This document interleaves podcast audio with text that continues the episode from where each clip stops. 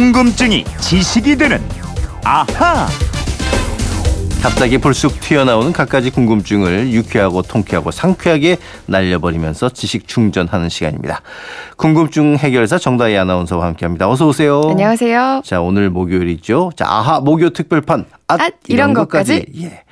오늘은 이분 궁금증부터 풀어드려야 될 것 같네요. 휴대전화 뒷번호 8727님이 어제 한정식 식당에서 반찬 가지수가 많이 나오는 상을 받아서 모처럼 포식을 했습니다.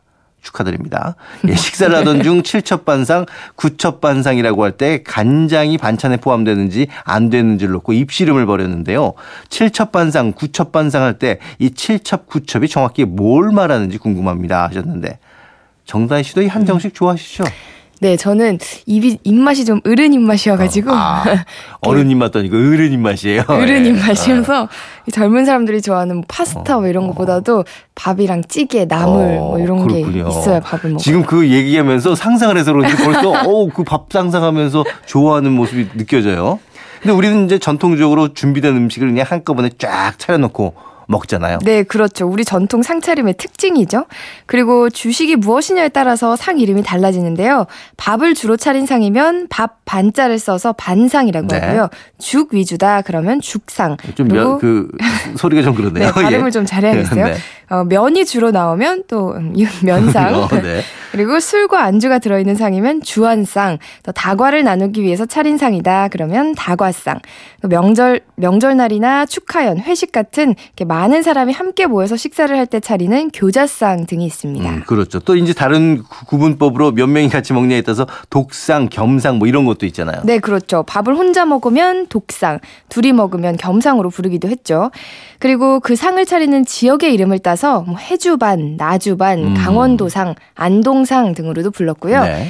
상에 놓이는 차림 그릇의 수- 숫자에 따라서도 7첩 반상이니 9첩 반상이니 했고 또 상 다리 모습을 가지고도 개다리상이나 음. 호랑이 다리상으로 부르기도 했습니다. 그렇군요. 근데 이제 8727님이 궁금해 하시는 건 조금 전에도 얘기해 주셨지만 9첩, 7첩 할 때 이 첩이 정확히 뭘 말하냐 이겁니다. 네, 이 첩이란 쟁첩의 준말입니다. 네. 쟁첩은 반찬을 담는 작은 접시를 말하는데요. 과거에는 흔히 노쇠로 만들었고요. 다섯 개나 일곱 개 또는 아홉 개로 한 벌을 이뤘는데 이 쟁첩은 뚜껑이 다 있습니다. 어, 그러니까 이제 첩은 반찬 가지수를 나타내는 단위다. 이렇게 보면 되겠네요. 네, 그렇죠. 그런데 이 첩을 셀 때 밥상의 기본이 되는 밥, 국, 김치, 장은 뺍니다. 네. 그러니까 삼첩 반상이라고 하면 기본적인 밥, 국, 김치, 장을 뺀 세 가지 반찬을 내놓는 상인데요. 음, 세첩 반상의 반찬으로는 나물구이하고 구이 또는 조림, 마른 반찬이나 젓갈 등에서 한 가지를 택해서 차렸다고 합니다. 그렇군요. 그러니까 이제 장 같은 거는 첩을 셀 때는 빠지는 거네요. 맞습니다. 그리고 다음은 오첩 반상인데요. 밥, 탁, 음, 김치, 간장, 찌개를 기본으로 하고 여기에 숙채, 생채, 구이나 조림, 전류, 전류, 마른 반찬 이 다섯 가지 반찬을 차린 어. 밥상입니다. 그리고 칠첩 반상은 찜과 전골이 기본상에 포함되고요. 반찬으로 일곱 가지가 나오는 상인데요. 오첩 반상과는 달리 구이와 조림이 각각 따로 나오고요. 젓갈이나 회 중에서 한 가지가 추가되는 상입니다. 아유, 뭐 저는 칠첩 반상은 뭐 상상도 할 거 없이 그냥 네. 오첩 반상만 이렇게 받아도 참 좋겠는데 왜 반찬이 가장 많은 상 하면 또 임금님 드시던 수라상이잖아요. 그렇죠. 수라상에는 반찬이 모두 몇 가지나 오른 거예요, 그럼? 모두 12가지입니다. 네. 수라상은 빨간색의 동그란 상에 차려졌는데요. 상이 한 개가 아니고 보통 세 개로 구성이 됩니다. 음. 임금님 바로 앞에 커다란 상, 대원반이라고 하는 상에 기본 반찬을 제외한 12가지 반찬이 오르는데요. 네. 뭐 기본 찬까지 합치면 대략 20가지가 아이고. 올라가게 됩니다. 그리고 왕의 오른쪽에 소원반이라고 해서 팥밥과 곰국, 숭늉이 준비됐고요. 이 소원반 앞에는 김이상궁이 대기를 어. 하고 있다가 음식을 미리 맛보는 역할을 했죠. 그렇죠. 이 나이 많은 김이상궁이 혹시 있을지 모를 왕의 독살 가능성에 대비를 해서 먼저 먹어보는 거였죠. 네, 그렇죠. 그리고 소원반 앞쪽에 또 책상반이라고 해서 사각형의 작은 상과 전골용 화로를 놨는데요.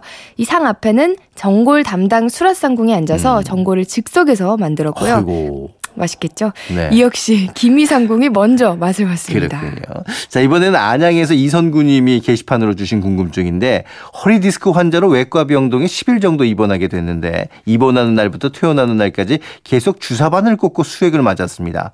저는 내과가 아니고 외상인데도 무조건 수액부터 맞던데 특별한 이유가 있나요 하셨어요? 음, 수액, 흔히 링거라고 하죠. 네.